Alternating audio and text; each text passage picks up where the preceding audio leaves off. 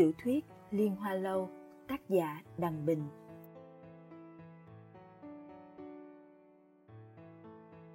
Liên Hoa Lâu có tổng cộng 4 quyển, phân biệt lần lượt là Chu Tước, Huyền Vũ, Thanh Lâu, Bạch Hổ. Nhân vật chính là Lý Liên Hoa, một thần y nổi danh trốn giang hồ mà chả biết tí tèo y thuật nào. Thế tại sao hắn lại nổi như côn? Là do năm sáu năm trước hắn đã làm hai người chết sống lại mà sự thật lãng tình cờ đào mồ được người chẳng may bị chôn sống mà thôi. Tuy nhiên, giang hồ đồn thổi cũng có cái lời của nó, đó là hắn có thể cậy cái danh thần y mà đi khắp nơi tham gia vào mấy vụ án đẫm máu ma quỷ sập sinh. Một cách ngắn gọn, nếu bạn đang tìm một bộ truyện trinh thám cổ đại, giải tỏa căng thẳng, hành văn thú vị đầy hài hước, hãy ghé Liên Hoa Lâu với chúng mình nhé. Chương 3 Trong Ngọc Thành Lý Liên Hoa lấy danh nghĩa tới cứu sống Ngọc Thu Sương quang minh chính đại bước vào Ngọc Thành ở núi Côn Lôn. Ngọc Thành được xây dựng trên núi cao cằn cỗi hoang tàn, trong trữ kỳ lân dị bảo, trong giới võ lâm không quá 10 người có thể đường hoàng bước chân vào Ngọc Thành. Trong số đó, người thứ 10 chính là Lý Liên Hoa, người thứ 9 là Tông Chính Minh Châu. Lý Liên Hoa là tuyệt thế thần y đệ tới cứu sống Ngọc Thu Sương, song địa vị của Tông Chính Minh Châu còn cao hơn cả hắn. Y là vị hôn phu của Ngọc Thu Sương, cháu trai của Thừa tướng Đương Triều, quan ngũ phẩm của triều đình và còn là một vị công tử tài mạo song toàn gia thế hiển hách.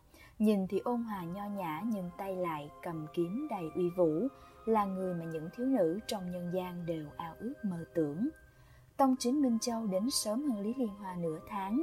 Ngày thứ hai sau khi hay tin Ngọc Thu Sương đã xảy ra chuyện, y đã tới Ngọc Thành. Chỉ có điều Ngọc Mục Lam quá đau lòng trước cái chết của ái nữ. Sau khi nhận được thi thể của con thì gần như phát điên, bước năm sáu mươi kiếm sĩ phải tự tận theo môn quy, phóng hỏa đốt cung điện Ngọc Thành, đến nay thần trí vẫn chưa tỉnh táo. Thế nào? Vị công tử áo trắng quần là áo lược nho nhã cao quý lúc này đang đứng sau lưng Lý Liên Hoa, nhìn Lý Liên Hoa với vẻ mặt căng thẳng lo lắng. Lý Liên Hoa khom lưng nhìn Ngọc Thu Sương được đặt trong quan tài bằng băng đã nửa canh giờ, mãi chẳng có động tĩnh gì, chỉ nghe Lý Liên Hoa a lên một tiếng, Tông Chính Minh Châu hoàn toàn không hiểu hắn a cái gì. Lý Tiên Sinh Nàng ta là Ngọc Thu Sương Lý Liên Hoa hỏi Tông chính minh thoáng ngẩn ra. Lúc thành chủ Ngọc Thành phóng hỏa đốt thành, Thu Sương không may bị lửa liếm vào. Thì ra trong quan tài bằng băng đặt một thi thể bị cháy tới nhăn nhúm, chỉ là vì chưa cháy khô nên trông càng đáng sợ. Cho dù Đại La Kim Tiên có hồi sinh được người chết như thế này, chỉ e ngay cả bọn dân đen vô tri cũng sẽ không tin. Huống hồ Lý Liên Hoa hoàn toàn không phải là Kim Tiên, nhưng hắn là thần y, Tông Chính Minh Châu ít nhiều gì cũng muốn thấy hắn có chút động tĩnh. Nàng ta thật sự là Ngọc thu Sương? Lý Liên Hoa lại hỏi. Tông Chính Minh Châu gật đầu, mặc dù thi thể đã bị biến dạng tới đáng sợ, nhưng vẫn có thể nhận ra rất nhiều đặc trưng của Ngọc Thu Sương. Lý Liên Hoa lấy một con dao nhỏ trong tay nải màu xanh in hoa nhí mà hắn luôn đem theo bên mình ra, thận trọng rạch một đường xuống phần bụng của Ngọc Thu Sương. Tông chính Minh Châu thất kinh, vội giơ tay ngăn lại. Lý tiên sinh Tay phải cầm dao của Lý Liên Hoa bị Tông chính Minh Châu giữ chặt, hắn bèn dùng mấy ngón tay trái ấn lên đó, phần bụng của Ngọc Thu Sương bật tung. Móng tay Lý Liên Hoa đã được cắt tỉa gọn gàng, nhưng thi thể Ngọc Thu Sương đã thối sữa, muốn sạch cũng chẳng khó khăn gì. Tông chính Minh Châu giật mình thu tay lại, đột nhiên y thấy con dao nhỏ trên tay phải của Lý Liên Hoa khều ra một vật gì đó từ bụng Ngọc Thu Sương. Đó là cái gì? Máu đông. Lý Liên Hoa đáp. Đó là một cục máu đông đã bị đông cứng từ khá lâu, Tông chính Minh Châu không hiểu. Máu đông? Những người có kiến thức thông thường sẽ lý giải có máu trong bụng, nghĩa là bị thương ở bụng. Ý của Lý Tiên Sinh là Lý Liên Hoa mỉm cười. Phương thức giết người của con quỷ này vô cùng kỳ lạ. Nó không mất máu, không lột da mà lại cắt đứt ruột của nàng khiến nàng nội thương chảy máu tới chết nhìn bên ngoài không hề thấy. Tổng chính minh châu cau mày. Điều đó có nghĩa thu sương không phải bị quỷ giết mà là có người đã hại nàng. Lý liên hoa tả lòi một câu chẳng liên quan ta chỉ biết nàng ấy chết quá lâu rồi, lại bị thiêu, không thể cứu sống lại được nữa. Bộ dạng của hắn khi nói những lời ấy ung dung bình tĩnh, cứ như hắn thực sự có bản lĩnh khiến người chết sống lại, và điều đáng tiếc nhất của ngọc thu sương chỉ là nàng chết đã quá lâu mà thôi. Tông chính minh châu xốc xốc lại ống tay áo rộng bằng lụa trắng theo chỉ vàng của mình ta thật không hiểu, cho dù thu sương bị người ta giết đi chăng nữa, thì hà tất kẻ ấy phải cắt đứt ruột của nàng. Quyền pháp, trưởng pháp của các môn phái tuyệt đối không có chiêu nào nặng tay vào chỗ cách tim năm tất tính từ trên xuống. Việc này không hợp tình, hợp lý. Lý liên hoa lại à lên một tiếng. Tông chính minh châu ngẩng người. Y vẫn không biết lý liên hoa đang à cái gì. Ngập ngừng hồi lâu, y chuyển đề tài gần đây vào ban đêm trong ngọc thành thường xuất hiện một chuyện rất lạ lý liên hoa lẩm bẩm ta sợ ma lắm Tông chính Minh Châu trong lòng rất hiếu kỳ, người này dám dùng ngón tay để giải phẫu tử thi thối rửa, vậy mà lại bảo sợ ma. Nhưng ngoài miệng y vẫn đáp, vậy tối nay Lý Tiên Sinh hãy ngủ cùng phòng với ta là được. Lý Liên Hoa đồng ý ngay, nhưng vẻ mặt khá ngượng ngùng. Xấu hổ quá, xấu hổ quá. Hôm đó, Lý Liên Hoa dùng cơm với toàn bộ trên dưới trong Ngọc Gia, Ngoài Ngọc Mục Lam Sa, phu nhân Ngọc Gia là Ngọc Hồng Trúc khiến Lý Liên Hoa vô cùng bất ngờ. Con gái chết, chồng phát điên nhưng vị phu nhân ấy vẫn xử lý mọi việc đâu vào đấy, không hề bị rối loạn, nhanh nhẹn kiên cường còn hơn cả những nam tử khác trong Ngọc Gia. Hơn nữa, tuổi gần tứ tuần mà da vẫn trắng như tuyết, dung mạo như hoa, kiều diễm vô cùng. Thì ra Ngọc Gia trên núi Côn Lôn chỉ có một người con gái độc nhất là Ngọc Hồng Trúc, vì muốn có người lo hương hỏa, Ngọc Gia đã thu nhận thư sinh bất đắc chí, bồ Mục Lam vào ở rể, để ông đổi sang họ Ngọc. Ông ta mặc dù nổi danh thiên hạ nhờ danh thành chủ, nhưng mọi việc trong thành đều do một tay Ngọc Hồng Trúc chăm chút lo liệu. Thật là khó cho vị nữ trung hào kiệt hiếm thấy này. Nghe Lý Liên Hoa nói để đến cứu sống con gái mình, Ngọc Hồng Trúc rõ ràng không tin nhưng cũng không nói toạc ra, chỉ để mặc Lý Liên Hoa muốn làm gì thì làm. Đêm, trong phòng dành cho khách của Ngọc Thành. Tông Chính Minh Châu cùng Lý Liên Hoa ở chung một phòng, Lý Liên Hoa ngủ trên giường, Tông Chính Minh Châu ngủ trên một chiếc giường khác, nhưng y không ngủ được. Y chưa bao giờ ngủ cùng phòng với kẻ khác, cho dù đã có vị hôn thê, nhưng cũng chưa từng thân mật gần gũi. Huống hồ người nằm trong phòng y bây giờ không phải là Ngọc Thu Sương xinh đẹp như hoa, mà là một nam nhân rất bình thường, hành sự khiến người khác cảm thấy rất kỳ quái. Ấn tượng của Tông Chính Minh Châu về Lý Liên Hoa là một kẻ làm việc chuyên tâm, khá cứng nhắc giống kiểu mọt sách, không hiểu nhiều về nhân tình thế thái. Nhưng nếu hắn đúng là mọt sách không hiểu nhân tình thế thái, thì sao lại biết cày vào danh tiếng của mình để đi lại tự do trong Ngọc Thành? Nếu nói hắn tâm địa sâu xa, suy nghĩ kính cả thì thật y không hiểu việc Lý Liên Hoa đến Ngọc Thành rồi giả ngay giả ngốc nói muốn cứu Ngọc Thu Sương sẽ mang lại lời gì cho hắn. Ngọc Thu Sương bị người ta cắt đứt ruột chảy máu tới chết, bên ngoài chẳng hề có bất kỳ thương tích nào. Lý Liên Hoa sao có thể nhận ra? Bao nhiêu nghi vấn khiến Tông Chính Minh Châu không thể ngủ được. Bỗng dưng y mở trừng mắt, bên ngoài hình như có động tĩnh bất thường. Y còn do dự chưa biết có nên mở cửa kiểm tra hay không, đột nhiên phát hiện trên cửa sổ đối diện với cửa chính xuất hiện rất nhiều những bóng lớn đớm màu xanh biếc, chập chờn lúc ẩn lúc hiện, rồi ngay sau đó một giọng hát với âm điệu kỳ lạ vang lên, giọng hát giống như phát ra từ đình viện xa xăm ngoài kia. Đó là một giọng hát khiến người ta nghe qua phải dựng hết lòng mao trên người, giọng nữ, âm điệu vô cùng kỳ quái, hát đầy say xưa một khúc ca tha thiết. Giọng hát đó nghe cứ như giọng của người đã bị cắt lưỡi, sau đó buông lời hát tình ca, mặc dù bi thương nhưng những giai điệu ấy không phải là thứ mà người sống có thể nghe hiểu. Đây chính là bóng ma trên cửa sổ mà mọi người nói đã nhìn thấy vào ngày Ngọc Thu Sương chết. Tông Chính Minh Châu đang ở trong phòng tối, nhìn những cái bóng quỷ dị trên cửa sổ, đột nhiên cũng rùng mình mà dừng hết lông mao. Hít sâu một hơi, ngưng thần lắng nghe hồi lâu, y chẳng nghe thấy giọng của bất kỳ người nào. Y ngồi phát dậy, nhanh nhẹn lao tới, giơ tay nhấc cánh cửa sổ lên, bên ngoài trăng sáng sao thưa, không khí hơi lạnh, chẳng có gì cả. Trên cửa sổ, Tông chính Minh Châu giật mình, y không bị dọa bởi bóng ma trên cửa sổ xanh mà toát mồ hôi lạnh vì câu nói quá đột ngột của Lý Liên Hoa. Nghe vậy y tiện tay kéo cửa sổ xuống, Lý Liên Hoa chăm nến xuống giường, chậm chậm đi về phía y. Khi ánh nến chiếu sáng bóng ma trên cửa sổ, những cái bóng màu xanh biếc quỷ dị đó hoàn toàn biến mất, giống như chúng sợ ánh nến vậy. Lý Liên Hoa đưa ngón trỏ phải ra, dùng lực vạch một đường trên giấy dán cửa sổ, chỉ nghe tạc một tiếng, giấy dán cửa sách nhưng không hề lọt sáng, ngược lại có vài thứ gì đó luồn ra từ trong kẽ giấy. Tông chính Minh Châu cười khổ, trên cánh cửa sổ này dán hai lớp giấy, vài con đom đóm được thả vào giữa hai lớp giấy đó. Hệ tới tối là đôi đom đóm phát ánh sáng xanh lập lòe, trong căn phòng tối mù nhìn ra sẽ có cảm giác như bóng ma lúc ẩn lúc hiện, còn ban ngày và khi có ánh nến, vì ánh sáng và ánh nến mạnh hơn so với ánh sáng phát ra từ đuôi đom đóm, nên không nhìn thấy gì cả.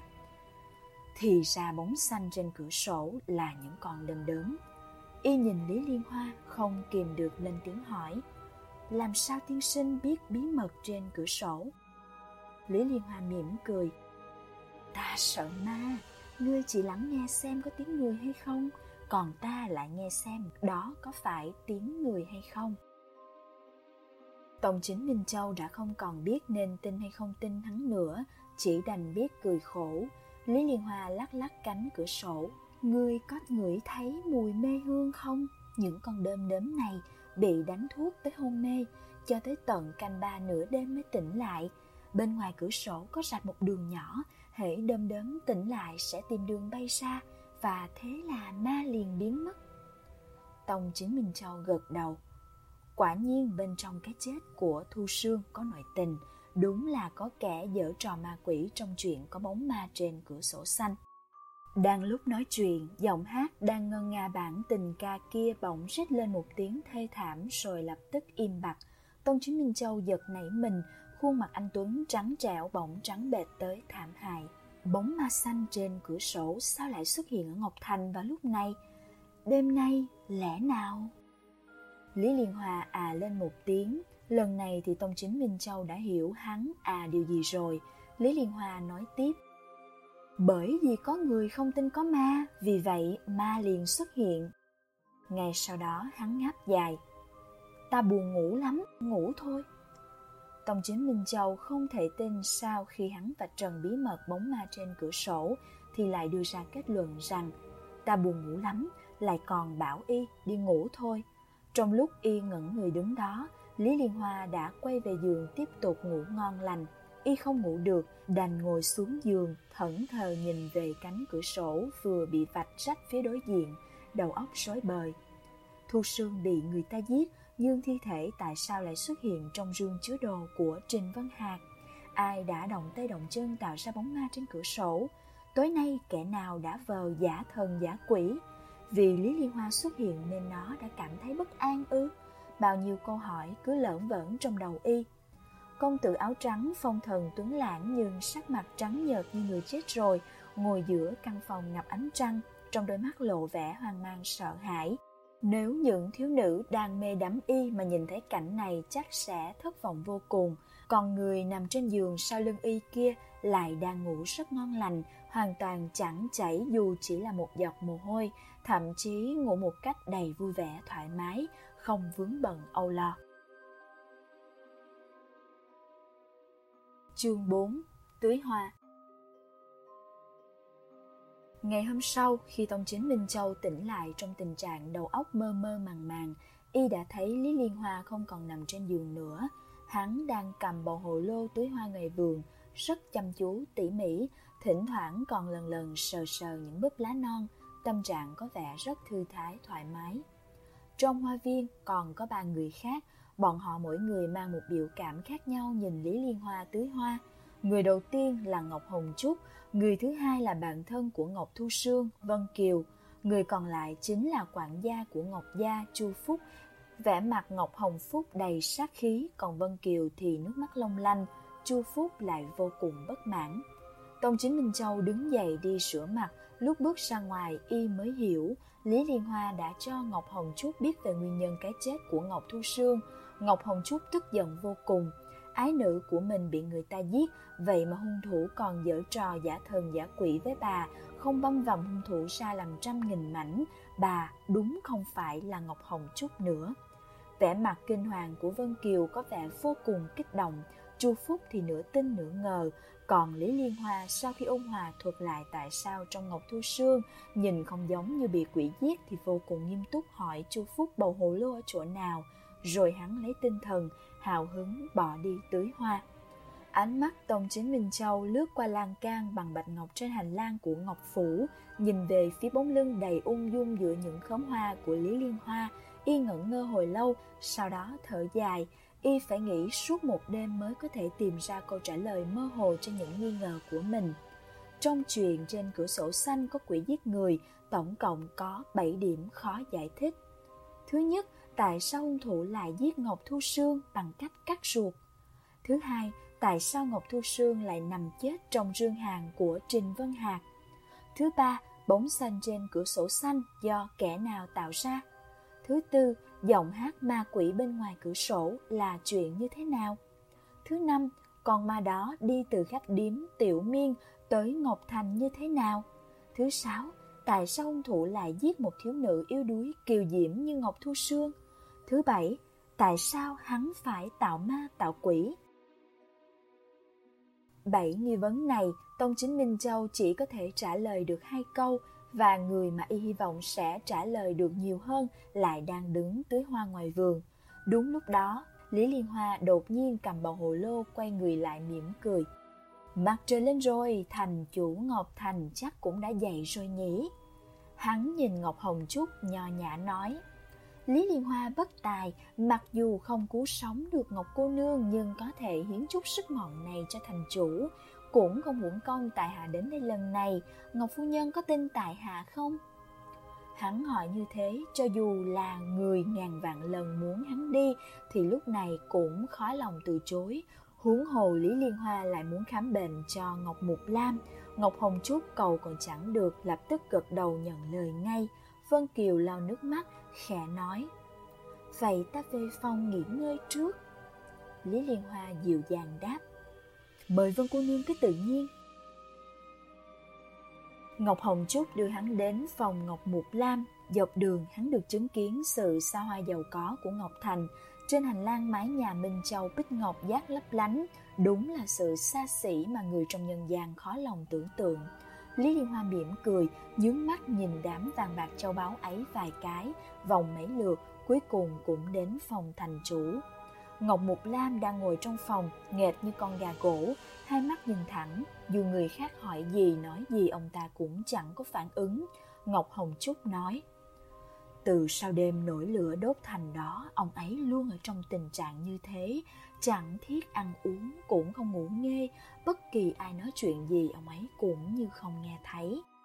Bà đã yểm đi một câu, những đại phu tới thăm bệnh cho Ngọc Mục Lam đều nói Ngọc Mục Lam bị trúng tà, có một đại phu sau khi bắt mạch cho Ngọc Mục Lam đã đột nhiên phát điên.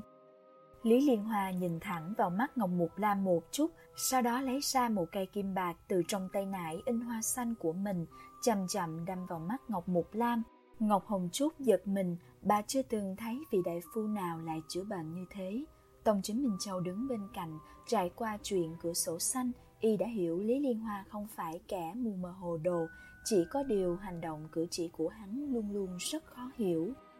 Cây kim bạc của Lý Liên Hoa đã chậm chậm đưa tới trước mắt phải Ngọc Mục Lam, vậy mà hắn không hề dừng lại, mặc dù rất chậm nhưng cũng không hề giảm tốc độ, tiếp tục đâm vào mắt Ngọc Mục Lam. Tông Chính Minh Châu và Ngọc Hồng Phúc nhẫn nhịn rồi lại nhẫn nhịn, cuối cùng vẫn không đưa tay ngăn. Đúng vào lúc cây kim gần chạm vào nhẫn cầu của Ngọc Mục Lam, Lý Liên Hoa dừng tay, di chuyển vị trí nhưng vẫn nhắm vào mắt của Ngọc Mục Lam. Ngọc Mục Lam chẳng buồn chớp mắt, đúng là bị đờ đẫn thật rồi. Xem ra bệnh của Ngọc Thành Chủ rất nặng. Lý Liên Hoa khẽ thở dài một tiếng, người mới quen biết như Tông Chính Minh Châu ngàn vạn lần cũng không ngờ rằng hắn là người chẳng biết chút y thuật nào. Nghe hắn thở dài, cả Tông Chính Minh Châu lẫn phu nhân Ngọc Hồng Phúc đều câu chặt mày. Trong hoa viên của phu nhân có trồng một loại kỳ thảo chữa bệnh điên, không biết tại hạ có thể hái dùng một chút để điều trị căn bệnh khó chữa này của Ngọc Thành Chủ không? Lý Liên Hoa thản nhiên ung dung hỏi, Ngọc Hồng Trúc gật đầu. Mời tiên sinh tự nhiên. Lòng Ngọc Hồng Trúc đầy thắc mắc, hoa cỏ trong vườn đều do chính tay bà trồng, chẳng qua chỉ toàn hoa nhài, mẫu đơn, ngọc lan, những loài hoa hết sức thông thường, làm gì có thứ gọi là kỳ dược, lẽ nào những loại hoa này có công dụng chữa bệnh mà bà không hề biết? Lý Liên Hoa bước chân ra khỏi phòng, đột nhiên trèo lên lan can bạch ngọc, đứng từ trên cao nhìn khắp xung quanh, rồi lại trèo xuống khỏi lan can, chậm rãi đi về phía căn phòng cách nơi hắn đứng không xa. Ở góc tường của căn phòng đó mọc một nhúm cỏ xanh. Lý Liên Hoa bước lại vặt hai lá. Tông Chính Minh Châu càng nhìn càng thấy lạ, không kìm được buộc miệng hỏi. Lý Tiên Sinh, đó là đoạn trường thảo, trong chứa kịch độc. Lý Liên Hòa nhướng một bên mày đáp. Không sao. Hắn bỏ thứ cỏ đoàn trường có chứa chất kịch độc vào trong người, Rồi nhìn căn phòng hỏi. Đây là phòng của ai? Ngọc Hồng Trúc đáp, Là một căn phòng trống. Lý Liên Hoa gật đầu, vòng đến chỗ khóm hoa mẫu đơn, ngắm nhìn những đóa hoa đang nở sổ một lúc, đột nhiên cúi xuống nhổ một khóm cỏ có hình dạng kỳ quái dưới góc mẫu đơn lên. Ngọc Hồng Trúc và Tông Chính Minh Châu quay sang nhìn nhau, còn Lý Liên Hoa chuyên tâm đi đi lại lại trong vườn hoa, tổng cộng ngắt khoảng 6 loại cỏ dại hình dạng kỳ quặc. Trong 6 loại cỏ dại này, Tông Chính Minh Châu biết ba loại, đoạn trường thảo chứa chất kịch độc, hai loại kia chứa một hàm lượng độc nhỏ, ba loại còn lại thì y không biết. Khi Lý Liên Hoa thu thập những loại cỏ này, hắn đột nhiên khẽ à một tiếng. Tông chính Minh Châu hễ nghe hắn à thì lại giật thoát cả mình theo phản xạ. Sao thế? Trên con đường bên ngoài hoa viên thông sang hành lang có dấu chân rõ ràng và còn mới. Sáng nay Lý Liên Hoa đứng tưới hoa trong vườn nên khiến cả đình viện đều bị ướt. Vừa rồi lúc mọi người ở trong phòng Ngọc Mục Lam không biết ai đã đi ngang qua hoa viên này để lại dấu chân trên mặt đất. Chỉ có một dấu chân hình như người đó chỉ dẫm một bước rồi nhảy lên hành lang. Lý Liên Hoa cúi xuống nhặt một viên đá từ dưới đất lên, đặt bên cạnh dấu chân làm ký hiệu, sau đó đứng dậy chỉnh sửa lại y phục. Tông chính Minh Châu kinh ngạc nhìn dấu chân đó lập tức ngẩng phát đầu nhìn về phía hành lang. Ai? Ngọc Hồng Trúc bỗng lạnh lùng nói. Là Vân Kiều. Lý Liên Hoa nghi hoặc nhìn Ngọc Hồng Trúc. Sao phu nhân có thể nhận ra? Ngọc Hồng Trúc cười nhạt một tiếng. Từ sau khi Sương Nhi chết, nàng ta cứ ở lì trong Ngọc Thành không chịu đi, gặp ai cũng nói là tỷ muội thâm tình với Sương Nhi. Trời, nàng ta đến đây là vì Minh Châu. Đã không dưới một lần ta thấy nàng ta lén lút đi lại trong thành, ngắm trộm Minh Châu rồi. Lý Liên Hoa lại à một tiếng lát lắc đầu, vẻ mặt tông chính Minh Châu đầy bối rối. Bá mẫu, cháu không... Ngọc Hồng Trúc ngắt lời y. Ta biết, nếu không ta đã sớm đuổi cầu ra ngoài rồi. Tông chính Minh Châu lại càng ngượng ngập, Lý Liên Hoa mỉm cười không buông bất kỳ lời bình phẩm nào đối với mối quan hệ tay bà rắc rối giữa Ngọc Thu Sương, Tông chính Minh Châu và Vân Kiều. Tông chính công tử, công tử có thể giúp ta một việc không? Việc gì? Tông chính Minh Châu hỏi. Lý Liên Hoa vẫy vẫy tay ra hiệu cho y lại gần, rồi khẽ ghé tai y thì thầm vài câu. Tông chính Minh Châu tò mò hỏi. Sao ngươi biết? Lý Liên Hoa lại mỉm cười. Đoán thôi. Ngay sau đó hắn lại thì thầm nói thêm vài câu nữa, Ngọc Hồng Trúc ngưng thần lắng nghe, Nội lực của Lý Liên Hoa không cao, không thể tập trung đưa âm thanh vào thẳng tai của Tông Chính Minh Châu được. Bà dùng thiên chính chi thuật nghe được loáng thoáng. Lửa, công tử đi, Ngọc Mục Lam là chân tướng. Từ những từ như vậy, lòng vô cùng tò mò. Lẽ nào người này chỉ cần đi quanh Ngọc Thành hai vòng, tưới hoa ngắm cây, dùng kim bạc thử mắt của Ngọc Mục Lam là đã tìm ra đáp án mà hắn muốn. Lý Tiên Sinh Bà xưa nay chưa từng coi trọng câu trả lời của ai đến thế. Lẽ nào ngài đã biết chân tướng của những chuyện thê thảm gần đây xảy ra trong Ngọc Thành của ta rồi?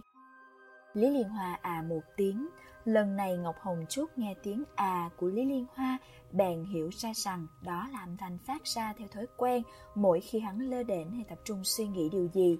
Quả nhiên hắn quay lại nhìn Ngọc Hồng Trúc hoang mang hỏi Thật xấu hổ quá, vừa rồi phu nhân hỏi ta điều gì?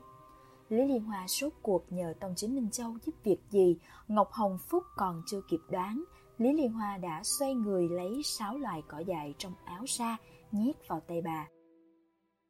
Phiền phu nhân thái nhỏ sáu loại cỏ này ngâm trong nước sạch, nửa ngày sau không cần đem sắc mà cứ thế uống luôn cả nước lẫn cái. Hắn nói rất nghiêm túc, đảm bảo sau khi Ngọc Thành chủ uống sẽ hiệu nghiệm ngay. Ngọc Hồng Trúc đón lấy những thảo dược đó, bà vốn tưởng mình đã nhìn thấu gã thư sinh viễn vong này rồi, nhưng sau thời gian quan sát thêm, bà bỗng cảm giác mình chẳng hiểu gì về hắn cả. Đến khi Lý Liên Hoa đưa cho bà sáu loại cỏ dại này, bà cũng giống hệt Tông Chính Minh Châu, hoàn toàn chẳng hiểu dụng ý thật sự của hắn là gì. Lý Liên Hoa là một câu đố, từ đầu đến chân đều vô cùng bí ẩn.